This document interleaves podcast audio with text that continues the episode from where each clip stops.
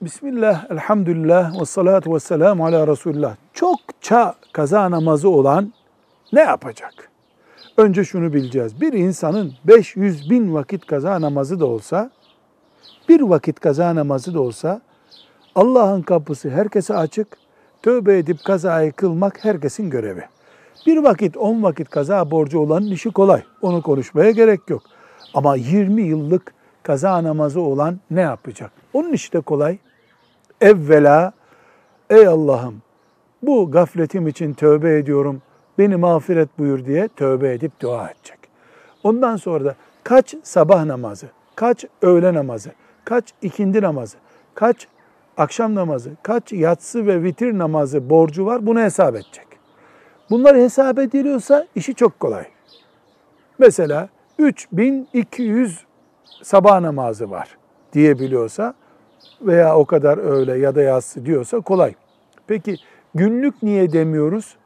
Çünkü bazen insan öğleleri kılar, kindiyi akşamı yatsıyı kılar da sabaha kaçırıyordur bir iki sene. Onun için namaz sayısı, vakit sayısı önemli, gün sayısı o kadar önemli değil diyoruz. Tespit ettik 3200 tane. Bunun işi çok kolay. Nasıl kolay?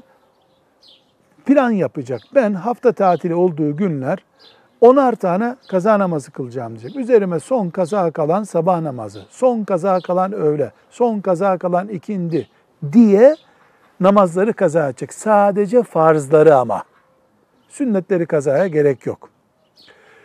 Ve böylece son kazaya kalan, son kazaya kalan diye düşürecek bunları. Peki ömrü yetmez.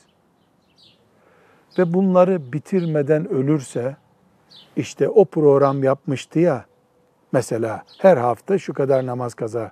O programa sadık kaldıysa Allah'ın rahmeti onu kuşatacaktır. Neden? Mümin bir plan yaptı, tövbe etti, planına uydu. O planına ömrü yetmedi. Allah gafurur rahimdir. Peki ikinci versiyon ne kadar kaza namazı olduğunu bilmiyor. E kaç yaşında olduğunu biliyordur. 15 yaşından itibaren bali olmuştur. 66 yaşındaysa şu kadar senenin namazı üzerinde borçtur. En kötü ihtimalle böyle bir hesap yapar.